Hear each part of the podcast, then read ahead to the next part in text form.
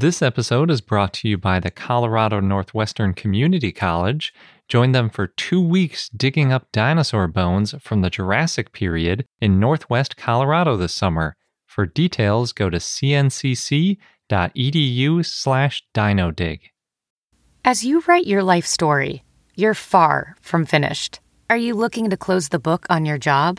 Maybe turn a page in your career? Be continued at the Georgetown University School of Continuing Studies. Our professional master's degrees and certificates are designed to meet you where you are and take you where you want to go. At Georgetown SCS, the learning never stops, and neither do you. Write your next chapter. Be continued at scs.georgetown.edu slash podcast.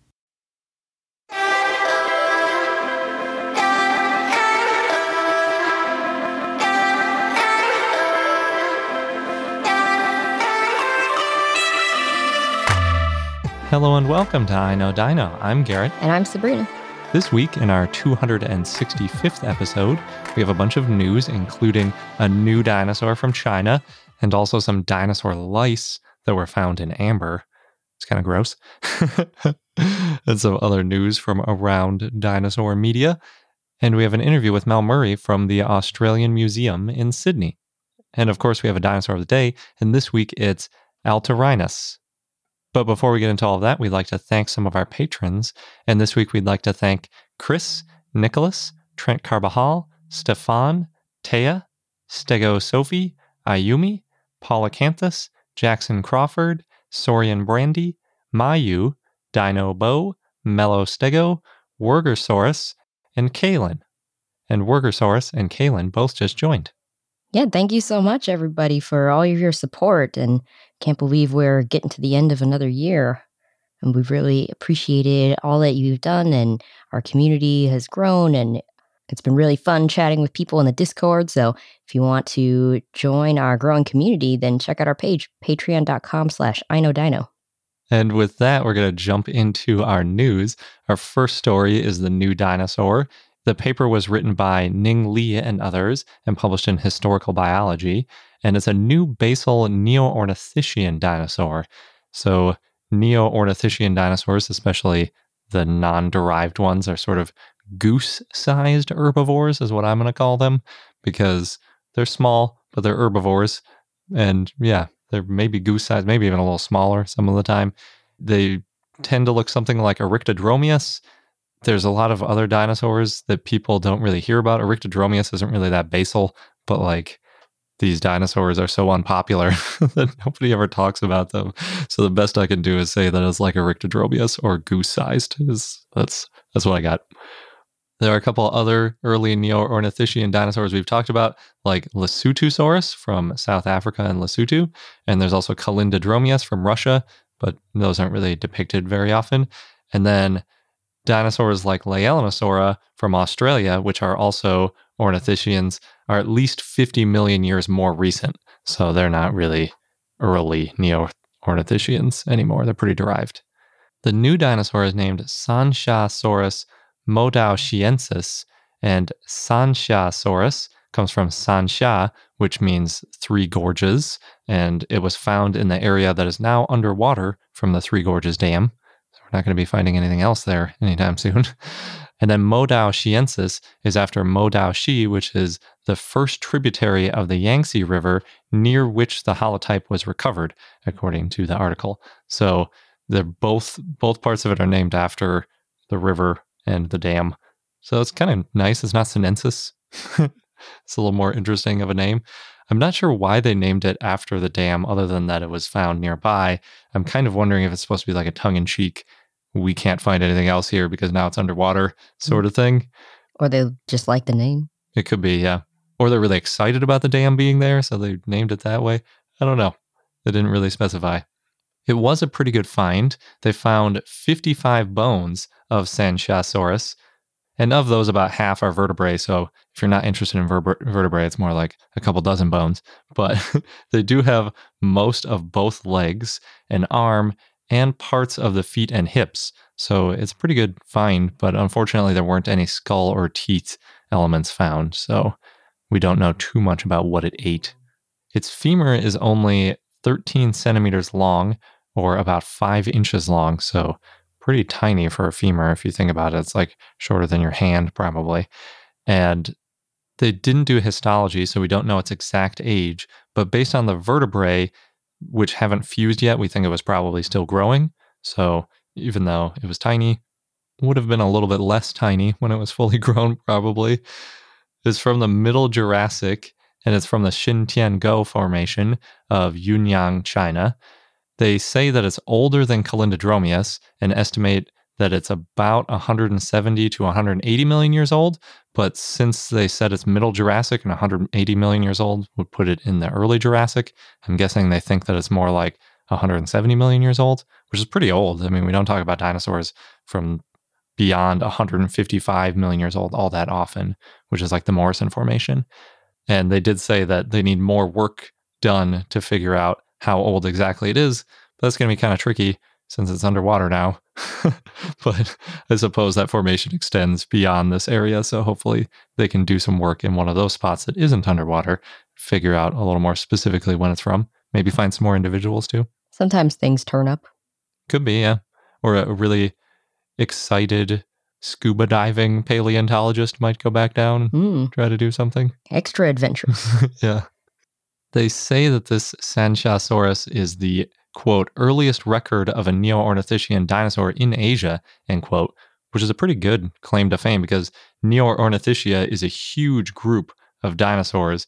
It doesn't include Thyreophora, which are ankylosaurs and triceratops, or heterodontosaurs, but it has pretty much all of those other herbivores like Triceratops, Parasaurolophus, Oryctodromeus, and all those later more famous dinosaurs. And that means that potentially Sanxiasaurus could be the great great times a few million grandparent of something like a Triceratops, but it's really hard to prove that kind of thing. Based on the phylogeny, it does look like it's near the base of Neo-ornithischia, which kind of backs up its basal status as like this early sort of important maybe ancestor to some later things.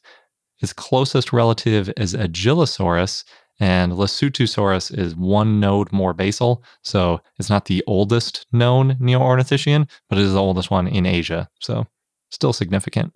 Kulindadromeus is from Asia too.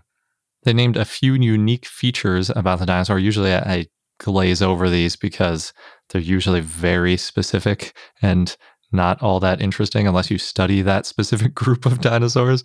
But they're hard to picture when you're just listening to a description too. yeah, if I say like the proximal trochanter margin, blah, blah, blah, like I use these crazy words that don't mean anything to non paleontologists. But this one's kind of interesting because they said it has at least four sacrals, which are the vertebrae in the hips, and they get kind of fused inside the hips. And it also has a strongly bowed humerus. So that's the upper arm bone, and it's strongly bowed. They didn't say that they thought it was by preservation, although a lot of times bones get bent when they're getting preserved. So I kind of wonder if that one will stick around. It's interesting though that it has like a crooked upper arm. I don't know what that's about. And I don't think it's on display, but they said it's housed at the Chongqing Laboratory of Geoheritage Protection and Research, and its specimen number is basically three. So, They don't have too many. yeah, I think it might be a brand new museum. I tried searching for it and couldn't find it anywhere, but Chongqing is a huge city. It's like 30 million people. So, I don't know. It it might be in there and established, but there's just so much other stuff there that it's hard to find without searching in Chinese. Sounds pretty cool though. I'd like to see it. There's a lot of places we still would like to see. I don't know if I want to go to Chongqing though. Apparently it's like the hottest and most humid part of China. Oh yeah, you don't do well in heat. No. Has this nickname like the three furnaces. and everybody knows about it. It's just be this super hot place. I don't know. Yeah, I don't know if I can handle it. But moving farther south in Asia, we've got some new amber from Myanmar, and this one was published in Nature Communications and written by Taiping Gao and others. And again, it's from Myanmar or Burma, depending on how you want to phrase it. It's from the Cretaceous and about 100 million years old, just like all of the amber that we get from there. And like I hinted at at the beginning of the show, the exciting thing about this amber is that it has dinosaur lice in it. And They're all very small, even for lice. They're only about 200 micrometers long or 0.2 millimeters. Still would have been annoying to the dinosaur. Yes, especially because they were eating the feathers Oh no. of the dinosaurs. Yeah. So these 200 micrometer long ones are nymphs, which is like the juvenile louse, but I think they're called nymphs because they act like adults or something. So they ate the same thing that adults ate. Or were they magical creatures in a forest? I mean, some people might consider lice magical, I guess, but I don't know if I would. they were in a forest. I mean, the only way that you get them in amber is they have to be on a tree, right? Yeah. But now I'm picturing the poor dinosaur as kind of scraggly looking, Yeah. missing feathers, bits of feathers. I went down a really big rabbit hole about lice, which will be part of my fun fact. But one of the things they mentioned in one of the things I was reading is that lice do affect a lot of modern birds, but the only places they can really stick around are places that the birds can't preen. Because obviously, if it's like on their wing or on their front, they can just bite them off. So they tend to be kind of like on the back or like really tight in on the dinosaur. So hopefully they can't do too much damage and it mostly just affects their insulation and it wouldn't affect like their flying or anything. Mm. So Well, insulation's not great either to lose. no, but I mean, hopefully in the Mesozoic they might have been okay without a little bit of insulation. It would be annoying though. so these lice are named Mesophthirus engeli, and Mesophthirus is the Greek for meso for Mesozoic, and Phthirus is basically the Latinized lice because the family of lice is called Phthiraptera. So they just combined like Mesozoic and lice, and that's what it is. Because we have so few Mesozoic lice, that name is still available. and then Engeli is after Dr. Michael S. Engel for, quote, his outstanding contribution to entomological research, end quote, which is studying arthropods and stuff. So good work, Dr. Michael S. Engel. like I said before, the feathers are really damaged. They're basically, if you look at the feather and you've got the rachis down the middle, and then you've got those fine little feather filaments coming off the sides, the fluffy, soft part. Those fluffy, soft parts are the part that are damaged. It doesn't look like they were chewing on the big, thick rachis going down the middle of it. That probably wouldn't be as tasty. And in the images of it, you can see that there are these chunks sort of bitten out of them. It almost reminds me of a leaf where there's a insect on it and like eating holes in the leaf and has a similar kind of appearance to it. A little bit splotchy. It's not all just like clear cutting straight through. It's just kind of like here and there. Weird. They go for the best bits. I think so, yeah. And they might kind of get pushed around or they move around for warmth or something too. The researchers said, quote, while blood feeding insects have been described from the Jurassic and Cretaceous, integument feeding insects have never been reported from the Mesozoic to our knowledge, end quote. And I understand why they say to our knowledge because I was going down this rabbit hole of lice and it's kind of hard to search and find all of it because a lot of it's researchers who are looking at something else and then you stumble upon a louse somewhere and it gets like added in. So it's kind of difficult to search for the entire group of different animals that might feed on dinosaurs because there's also stuff like mites and there's fleas and ticks and all sorts of different groups. So it's kind of tricky. But it's really interesting. I didn't even know before this paper came out that lice ever ate on integument. I thought that they all just sucked blood, but it turns out some of them eat hair and feathers and stuff like that. In the find, there were two pieces of amber. One of them has nine lice in it, and the other just has one louse. The one with nine lice is the really cool one where you can see all of the lice kind of sitting around and then the chunks of feather that they've eaten out all over the place. They're not quite sure where these lice fit in the family tree, the lice family tree, since there's so little known in the Mesozoic about lice. So they put them as like an incertae sedis sort of. We don't know where they'll be. Some lice expert will come along, I guess, and figure this out eventually after we find some more lice. But for now, we know that it's one more thing that was irritating dinosaurs. They had to worry about lice eating their feathers when they weren't looking or weren't preening. Yep, still, poor dinosaurs. no easy way to pick them off. Yeah. It's nice to have those combs and soaps and stuff that we have now. Yep. And friends with fingers. yeah. In other news, we've talked about it before, but on December 31st, Yale Peabody Museum of Natural History's Great Hall will be closing for its epic renovations. So on December 7th, they had a celebration to say goodbye to their fossil skeletons, and that included a ceremonial removal of the Brontosaurus skull. so Research Casting International is going to be restoring the bigger skeletons, and then the other ones will be restored at the museum's collections facility. Nice.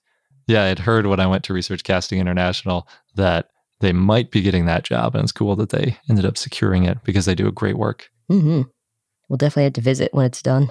Yeah. Yeah, we still haven't been there. Oops. Now we'll only see the renovated parts. Yeah.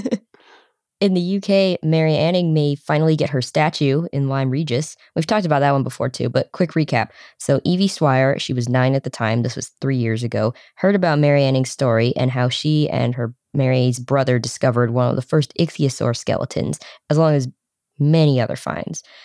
And then Evie found out there was no statue of Mary Anning, so her mother, Anya Pearson, started a campaign with the slogan Mary Anning Rocks, which I'm Hmm. sure many of you have seen. And they've raised thousands of pounds. And this year, a movie about Mary Anning called Ammonite was filmed in Lyme Regis, and that was starring Kate Winslet and Saoirse Ronan. And the team donated 15,000 pounds to the town. So now Lyme Regis is deciding how to spend that money, and there's a lot of people there who think it should go to a Mary Anning statue. Yeah, that'd be cool. It would be. We got to see that movie. And that statue once it's up, Yeah. which I guess I have no idea how much statues cost, but apparently a lot. They got to be able to tough the constant barrage of elements they get in the UK. True. Plus people touching them. Yeah. And we've seen what happens when you don't make them properly based on the Crystal Palace dinosaurs. Mm, All that water makes stuff rust. I guess you need money too to maintain it. yeah. Good point. Thanks to Ricardo for sharing this next one with us via Twitter. So, a team from UC Berkeley published research on multiplicative compositional policies, known as MCP, it's the acronym, which allows simulated characters to learn reusable skills. And they learn it based on imitating uh, mocap clips from human actors. So, Motion capture. exactly. The ping pong ball suits. Yes. and then so they learn the first skills um, based on imitation, and then they build on their reusable skills to do more complicated things. So, Wow. why is this related to dinosaurs? Well, one of the examples that they created is a T Rex that's able to kick a soccer ball. And there's a video that explains it all in much more detail, which we'll share for those who are interested, but it's pretty fun to see. Yeah. The soccer playing T Rex is pretty, it's not great at it. It, it still has some learning to do, it looks like, but it, it gets the job done. Yeah, but it's kind of foundational for other things like other kind of characters, simulated characters, or maybe in real life too. There's a lot of implications. And then they were saying that it's the MCP is better than other ways of doing this, or, you know, it looks more fluid. Cool. On December 27th through the 29th, Monroeville Convention Center in Monroeville, Pennsylvania will have a dinosaur adventure exhibit that have life-size dinosaur and activities for kids, such as fossil crafting, obstacle courses, and then you can ride some dinosaurs. The dinosaurs on display include T-Rex, Triceratops, Diplodocus, and Velociraptor. So if you're in the area, it's something you can do before New Year's. And last, we've got an update on Jurassic World, sort of. So, Colin Trevorrow recently posted a video on Twitter of a dinosaur robot head. It can move its eyes, its eyelids, the jaw, and the tongue. It looks like an herbivore. There's a beak shape, but it's hard to know exactly which type of herbivore based on just this robot. and there's not too many other details on the film release yet, but there is a fan theory that there's going to be dinosaur human hybrids, and that maybe you heard that it was introduced in the script for Jurassic Park 4, but was never made. I really hope not, because Colin Trevorrow was involved with, you know, the what became Jurassic Park 4, Jurassic World, and opted not to make dinosaur human hybrids. So he made the Indominus Rex thing instead. So hopefully they stick. If they're going to do hybrids, at least just leave them as dinosaurs. I don't. The human dinosaur hybrids. Like, just why? Right. It doesn't quite make sense to me either. If you look at the timeline, there's not much time between Fallen Kingdom and when Jurassic World 3 happened. Yeah. So, yeah. Or what was going on in the last movie? Like all the dinosaurs escaped, and then you just randomly throw in. By the way, in an unrelated note, there were people making dinosaur human hybrids. Right. Like what? That'd be super weird. We'll see. But I'm glad to see that there's robots and then hopefully more puppets. Yeah, I'm hoping it's a Therizinosaurus. We need some sort of Therizinosaur. it's really hard to tell based on just the head, the They had the- robot head. Yeah, they had the one in the background in the last movie when they were leaving mm. the island. There was like an Erlikosaurus or some kind of Therizinosaur flailing around. That'd be cool. This episode is brought to you by the Colorado Northwestern Community College, where you can become a part of the scientific process. As a participant, you can go on a real life dinosaur dig and you'll be helping to advance science and our understanding of the ancient world.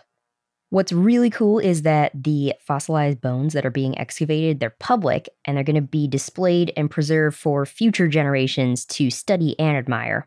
Yeah, we've mentioned how that's a really important part of the scientific process, not just getting them out and describing them once, but keeping them and preserving them so that future questions and future scientists can take a look at those bones to answer new questions and validate results.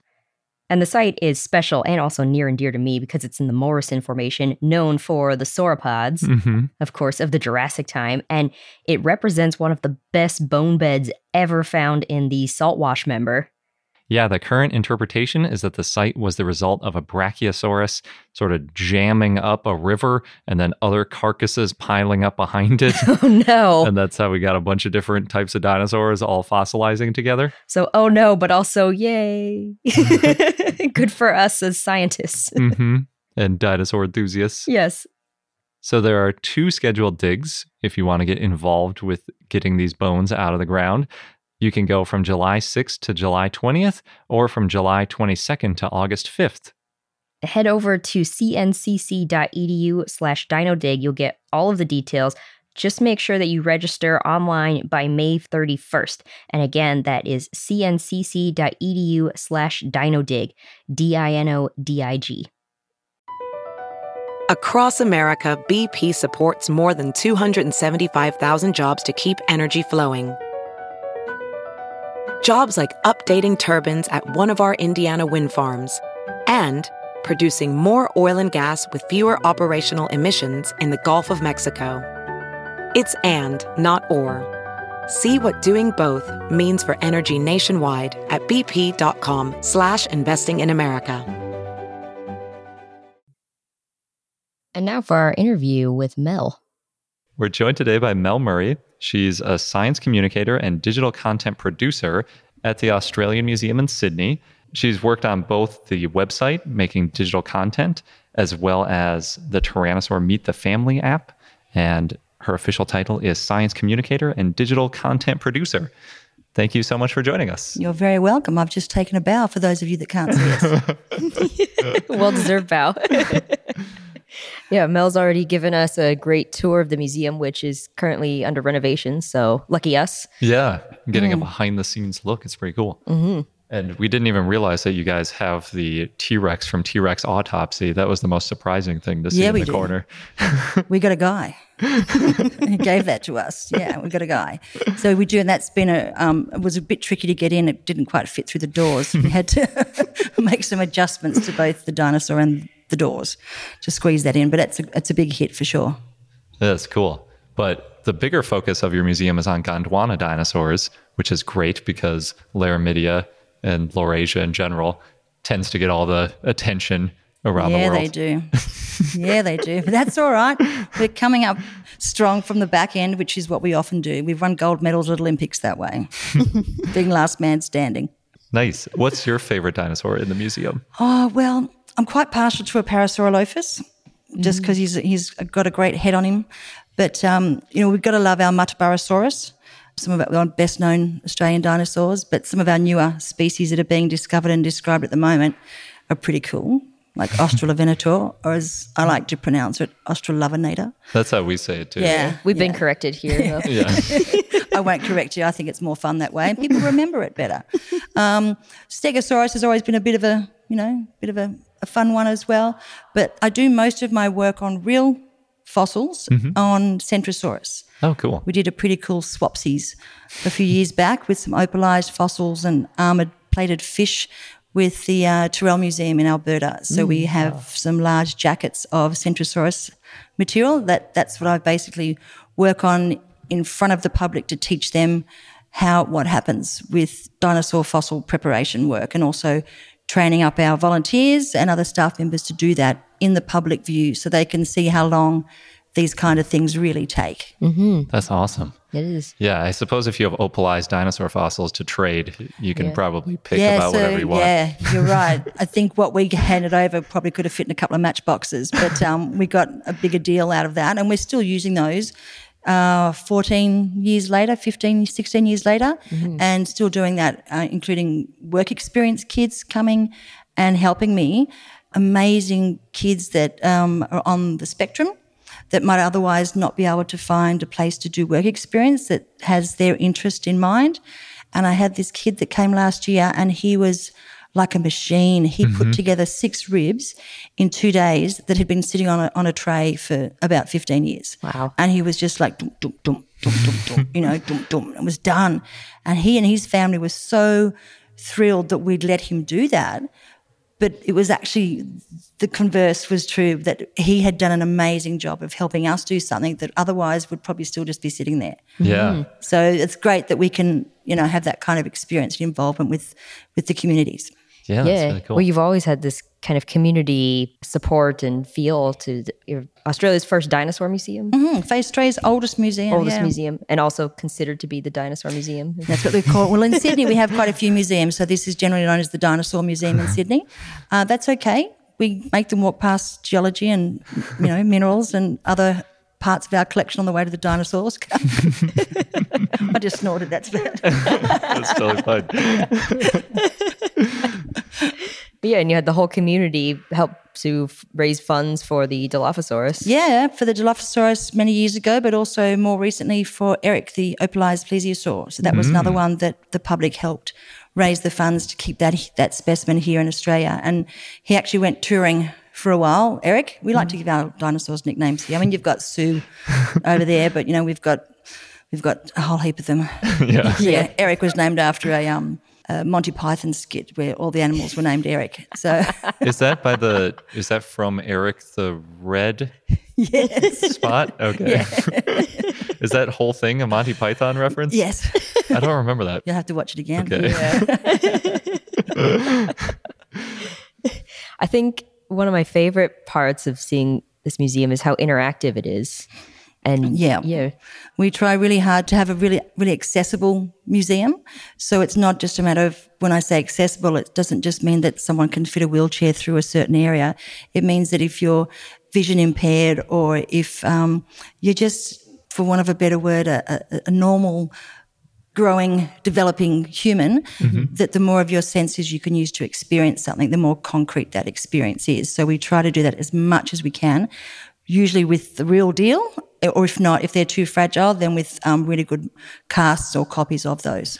Yeah, I think this is the only like really big like metropolitan center museum we've seen that has a lot of touch bones. Oh, yeah. Because you'll see them in like remote areas where they know they're not getting a lot of foot traffic, but Yeah. usually in big museums you don't see that. It's Oh, really we cool. have our visitations pretty intense here during school holidays, and if we have, uh, you know, temporary exhibitions on, like we we have recently with the Tyrannosaurs Meet the Family, which is now touring worldwide. I think in Scotland, I'd love to know what the Glaswegians are thinking of our, our exhibition.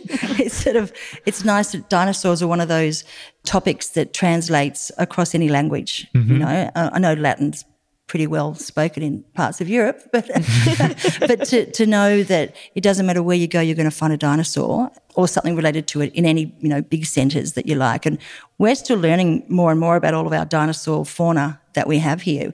For many years, we were considered a bit of a wasteland, but now that we understand more about the geology of where these dinosaur fossils are being found, we know how to get them out. Yeah. Instead of waiting for them to percolate through the black soils one at a time, we know if we get down to that layer where they are, we can get them out whole. And that's what's been starting to happen now.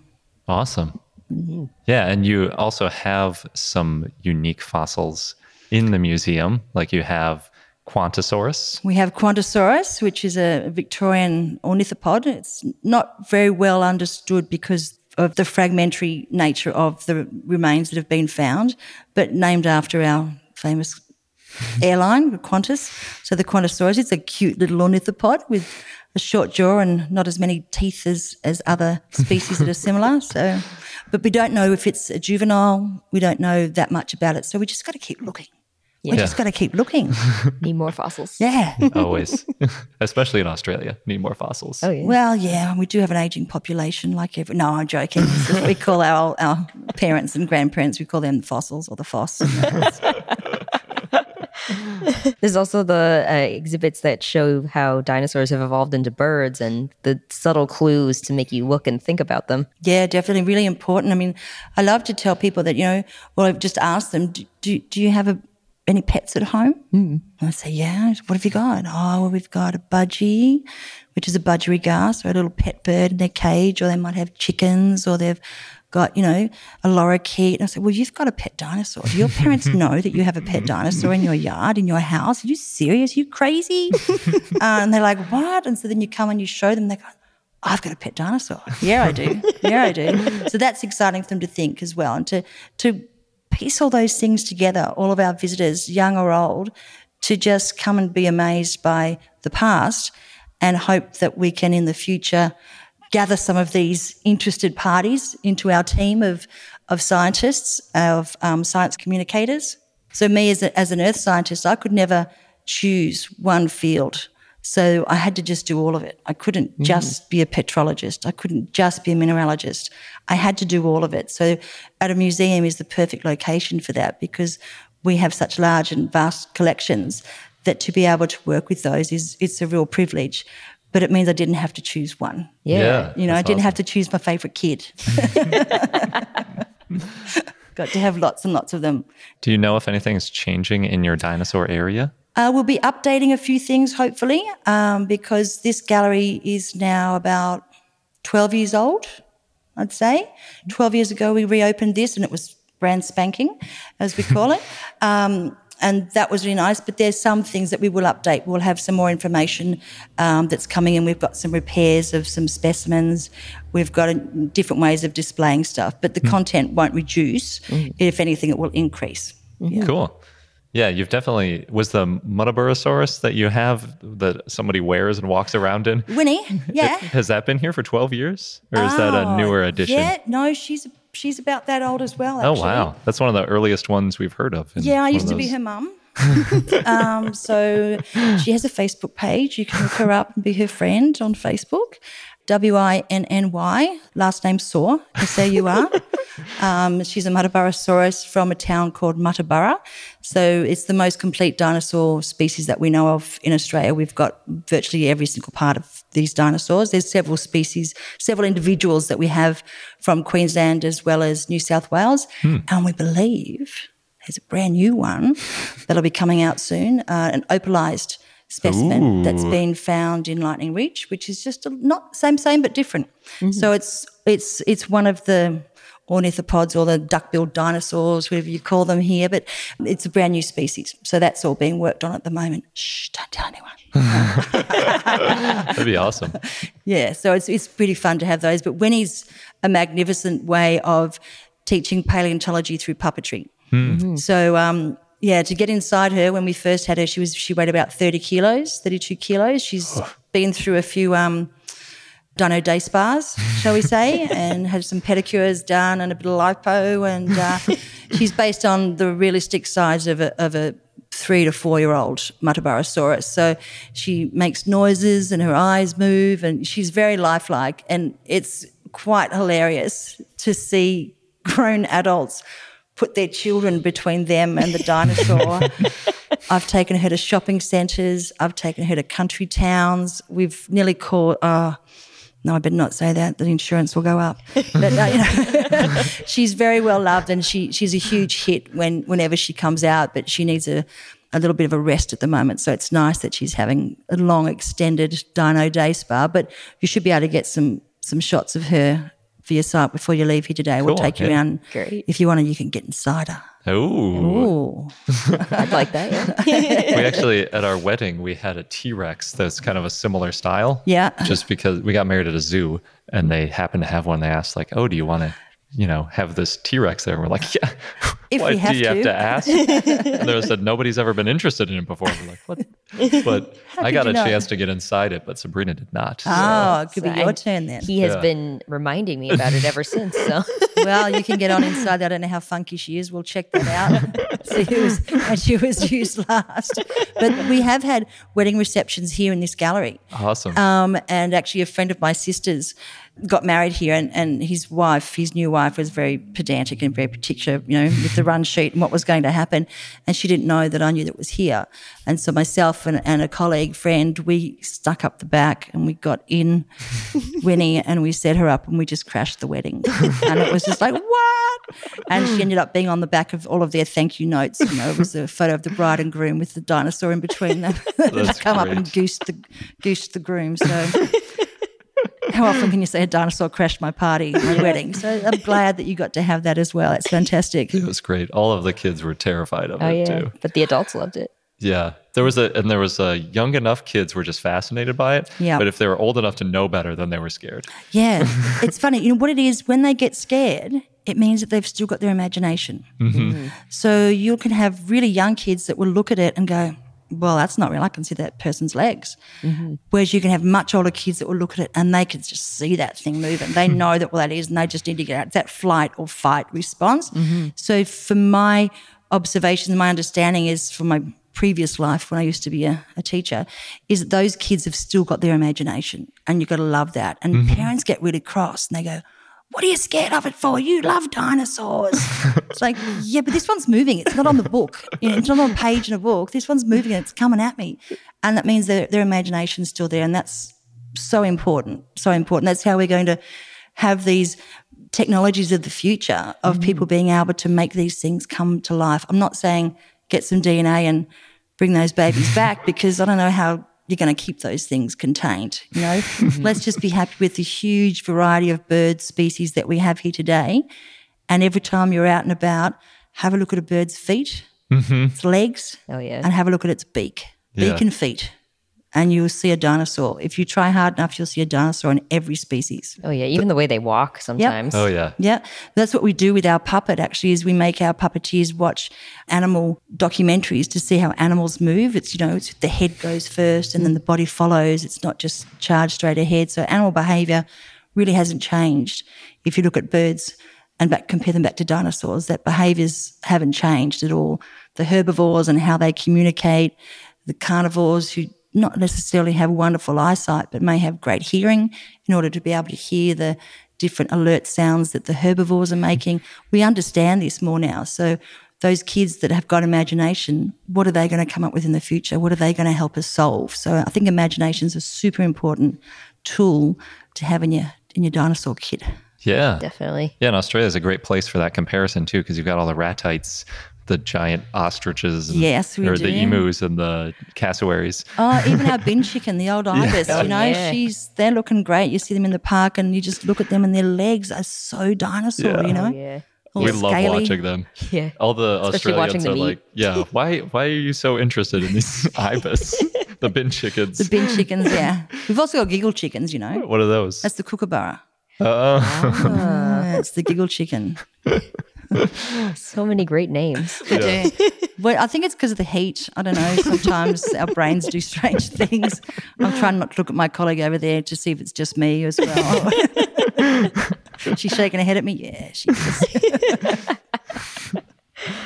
I'd say another important kind of tool in the kit or whatever uh, for any kind of science too is also access to museum collections, and that's something you're working on with your masters. Definitely, yeah. It's um. I mean, I'm very privileged to have worked in collections here as well, doing behind the scenes tours through all of the collections, not just the geoscience ones, but working in the geoscience collections for a couple of years really opened my eyes and made me a bit sad that we have such small floor space available that there's things in our collections that will may never get a Guernsey. They'll never get up on stage, you know, because they're not pretty enough or they're not that's just a boring black rock or you know so as part of my masters from the um, Archean to cyberspace is trying to increase access to museum collections via digital modes and social media platforms So I'm doing lots of exploration into photogrammetry and 3D modeling and um, fly throughs with 3D fly throughs, just you know, with goggles and stuff. Yeah. So trying to there's there's no money for this, of course. there's no money for this, but you know, if I can come up with enough my papers in enough accepted international journals that people will, will see that there's actually an industry here. There's a whole way that we could start with type specimens, you know, we could get type specimens cast and or photogrammetry. Do you imagine being able to print out one of those yeah. Mm. from your school printer and have a look at that? You know, it's it can open up a whole new world for people who can't actually not just get to the museum and see what's on display, but get to go behind the scenes because we have so much in our collections 21 million objects and counting. That's in all of our collections. Yeah. Mm-hmm. To try and access those, whether it's a you know, am I pretty enough to go on display if I'm a mineral, or that that boring black rock is beautiful on the inside, mm-hmm. mm-hmm. or that geological specimens need just as much care and the right conditions as a famous piece of art or a sculpture or some fabrics. They need care as well, and I think they get overlooked a little bit. Art's just a rock; mm-hmm. it'll be mm-hmm. all right. So trying to increase access to those will help us conserve those long term and hopefully get more people excited about them. Yeah, we agree 100%. Yay. and it's cool to hear that you're talking about also, we usually hear about digitizing in respect to like sharing with other scientists, mm-hmm. but it's cool that you're also talking about sharing it with the public. Yeah, that's something definitely. you don't hear about very often. The public needs to see these things. They, they own them. They're not ours. They're not any of the museum staff members they belong to the people of the of the country. We're the, officially the state museum, so each state has their own natural history museum. Mm-hmm. But us being the oldest museum in Australia, we've got an even more a more important reason to make sure that the people who who we look after these for, the future generations know, and the current generations know that these are yours. Mm-hmm. These are here for you. They're not just for scientists. These are here for you, and because you don't know one day with that's going to you're going to be that scientist that gets to work on this collection. Mm-hmm. It's like you know going to a famous building and thinking, oh, this is fancy. I'm going to the Sydney Opera House. No, that's my Sydney Opera House. My taxes paid for that. My mum and dad's taxes paid for. I'll rock down there anytime I like. And museums should be the same. We should have a lot of ownership for them. People should understand that they're theirs and to there to be enjoyed. So if we can get access out to school groups or just to general public on websites, then that's got to be a bonus, I think, for everyone mm-hmm. concerned, both short and long term. Well said. here, here. Yeah. Money, we don't have money. that too. Do you have anything that you're especially excited about digitizing? Is there like any one collection? I think of some of the fossils will be really good. Some of our invertebrate fossils, mm-hmm. I think, will be really great. I've been looking at some different sites and uh, who have obviously been given the money and the, the 3D scans and the tomography or and photogrammetry that you can actually click on these specimens online and you can turn them around and you can look mm-hmm. under and over and you can actually break it in half yourself with Ooh. a hammer and tear it apart so you can see if you know if that goes all the way through if it's just on the top or just on the bottom so plants i think and some invertebrates um, and trace fossils would be really cool things to get done i've worked with really big dinosaur skulls that have been scanned and then use the software to actually be able to measure the volume of that skull hmm. and then with like math actually you know and even pi it was an equation we had to use with pi be able to work out um, how heavy that skull was so there, there's things that you can do digitally that you might not be able to do in person because you don't have access to those so i mm-hmm. think increasing access to those sorts of things is important for that reason but i find it tricky with paleontology because and i understand but localities need to be kept secret. Mm. So paleontology is one of the last sort of uh, collections that paleontologists seem to want to be digitized. They don't want mm. too much mm. information out there, and I understand that because you don't want places to go and be pillaged. Right. We need to be to use them for scientific research if we can, and each state has their own fossil laws here, so you can collect fossils from private land if you have the permission of the owner and whatever you find you own. Like we're not going to come and take it from you. Mm. If, however, it's a very important scientific specimen, we're really happy for you to donate it to us. really happy. You can come visit it anytime you like. and we do that for visitors. We'll have generational visitors that will come and say, Oh, my great granddad donated this thing here. And they'll have several generations of the family that will actually come in and look at that specimen and see the little piece of paper that's got their great granddad's name on it and the date it was collected. And it's their history as well. Yeah. That's awesome. Yeah. Gives you tingles, doesn't it? oh, yeah. yeah. It's like having the world's best safe deposit box. It is. It is. It, it exactly is. It really is. I'd love to have some beautiful minerals and, and some of our gems digitized as well, but then you get into we don't want everyone to know what we've got. you know, they've got to be safe. So we have to be careful of things that are, at high risk. Hmm. So those sorts of things, you can see reasons why they would be off a list. Mm-hmm. But I think type collections are a definite one. Mm-hmm. Um, tektites, you know, people, tektite, what's that? Tektites are awesome. They tell us a story as well, you know. Earth rocks that have been for a space holiday and then come back down again. So they're a cool thing. Mm-hmm. Meteorites that, you know, they're pretty heavy for a start, but being able to uh, digitize those and have those to be able to be turned around and looked at and studied online would be great as well. So we'll be opened up again uh, here next year in end of 2020. We'll be open up again for the public to come in and it's going to be absolutely amazing. so that will be really cool. But obviously, you can tell I'm passionate. I love the museum. I've been here 17 years and I've been coming since I was a tiny little three year old myself. So I think it's a really special place that I wish we had more of a museum culture in this country.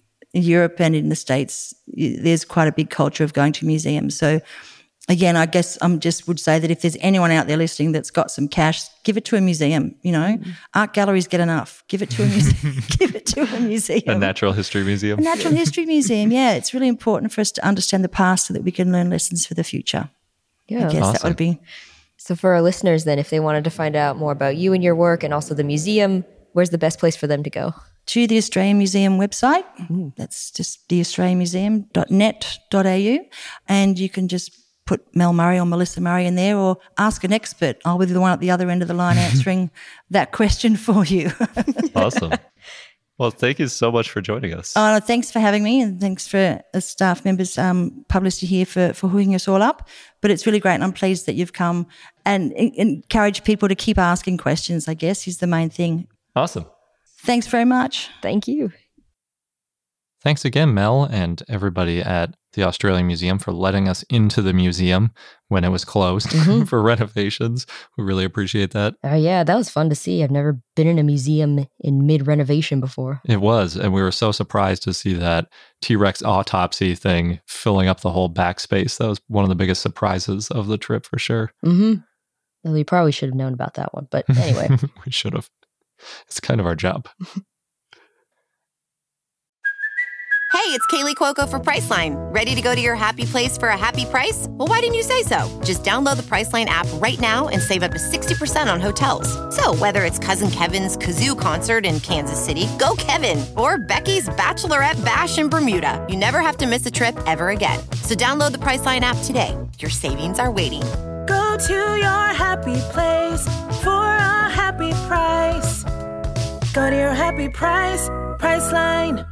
CarMax is putting peace of mind back in car shopping by putting you in the driver's seat to find a ride that's right for you. Because at CarMax, we believe you shouldn't just settle for a car, you should love your car. That's why every car we sell is CarMax certified quality so you can be sure with upfront pricing that's the same for every customer. So don't settle. Find love at first drive and start shopping now at CarMax.com. CarMax, the way car buying should be. and now onto our dinosaur of the day, Altirhinus, which was a request from Dinosaur 4602. So thanks. It was an iguanodontian ornithopod that lived in the early Cretaceous in what is now Mongolia in the Khukhtek Formation, and it's estimated to be 21 feet, 6.5 meters long, and weigh 1.1 tons. It was an herbivore and it had a wide mouth and a tall arch on the top of its snout, as well as a beak that could crop its food, and it had teeth to chew the food as well. Altirhinus had a wide snout, and that may have helped with grazing food on the ground. It had this gap, too, between the beak and the back teeth. This is called diastema, so that it could crop the plants and chew at the same time. The nasal arch may have helped the dinosaur to cool down, or to preserve moisture, or to help with its sense of smell, or it could have been used for display or also helping with communication. Altirhinus' forelimbs were about half the length of its hind limbs, And the first digit in the hands were spikes, kind of like iguanodon's thumb spikes. These may have been used for defense or to break open seeds or fruit. The fifth digit on the hand was opposable ish hmm. and could have helped with grabbing food a little bit.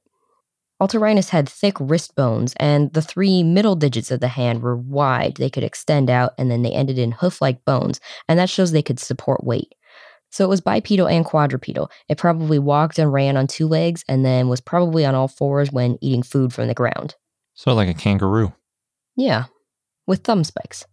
The type species is Altirhinus kurzanovi, and the genus name means high snout. The species name is in honor of paleontologist Sergei Kurzanov, who found the original specimens. They were found in 1981 during expeditions by Soviet and Mongolian scientists. Several specimens were found, different sizes and ages. There were at least five specimens, and two were juveniles.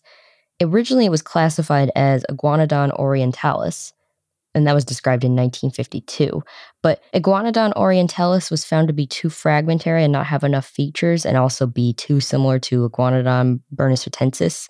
So there was some issues with that. Also, the type specimen of Iguanodon orientalis was found to be different from the Altirhinus specimens that were found in 1981. So they could not be the same dinosaur, and David Norman named Altirhinus kurzanovi in 1998.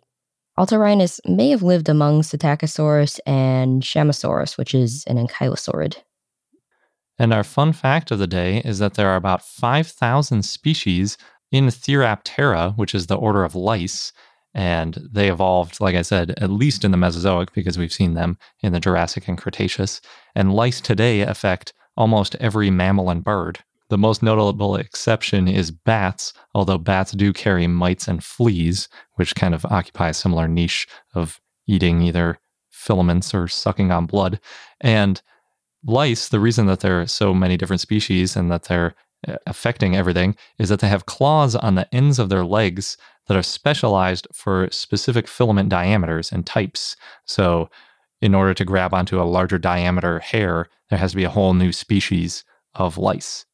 Like I said in the news, some lice chew on feathers or hair or skin debris, while others have like a sucking mouth for blood. Head lice on humans are, are of the sucking blood type, and they're caused by Pediculus humanus capitis, and they don't affect any other animals. And shaving kills lice, which means that theoretically, if everybody shaved their head and all their body hair one day, then we would eradicate these lice. However, there is a subspecies called Pediculus humanus humanus, which is known as the body louse, and it lives on clothes and body hair. So I'm guessing that with like 7 billion people, it could potentially survive. You know, the body louse could survive and then maybe go back to being a hair louse eventually, since they're very similar. So they're just subspecies, they're even the same species, and they can interbreed in laboratory conditions. So, my whole pipe dream about everybody having a shave your head day, let's eradicate lice, wouldn't probably work. It's a weird dream. I, have, I do have weird dreams. And it's also kind of pointless because it turns out head lice don't carry any diseases whatsoever. In fact, some people don't even consider it to really be a problem. They're just like, eh, it's just a cosmetic thing. You can deal with lice, it doesn't matter. But body lice, on the other hand, can carry disease. Fortunately, as long as you change into clean clothes about once a week and you don't contact a lot of other people that have body lice, you shouldn't catch body lice. So the most common places these show up are like refugee camps or in like wartime when people are in trenches, because one of the things that they spread is I think it's called trench fever and stuff like that. So yeah, it's important to wear clean clothes periodically. Warm water and hot air kills lice, so just putting stuff in the dryer works too. It's a little PSA tidbit of this fun fact. but dinosaurs had to deal with these too, it turns out. And not only did they suck on their blood, probably, but they also ate their feathers. Pretty annoying. Yep. And on that note, that wraps up this episode of I Know Dino. Don't forget to subscribe so you don't miss out on any new episodes. And you can join our growing community, patreon.com slash I Know Dino. Happy holidays. Thanks for listening. Until next time. Good day.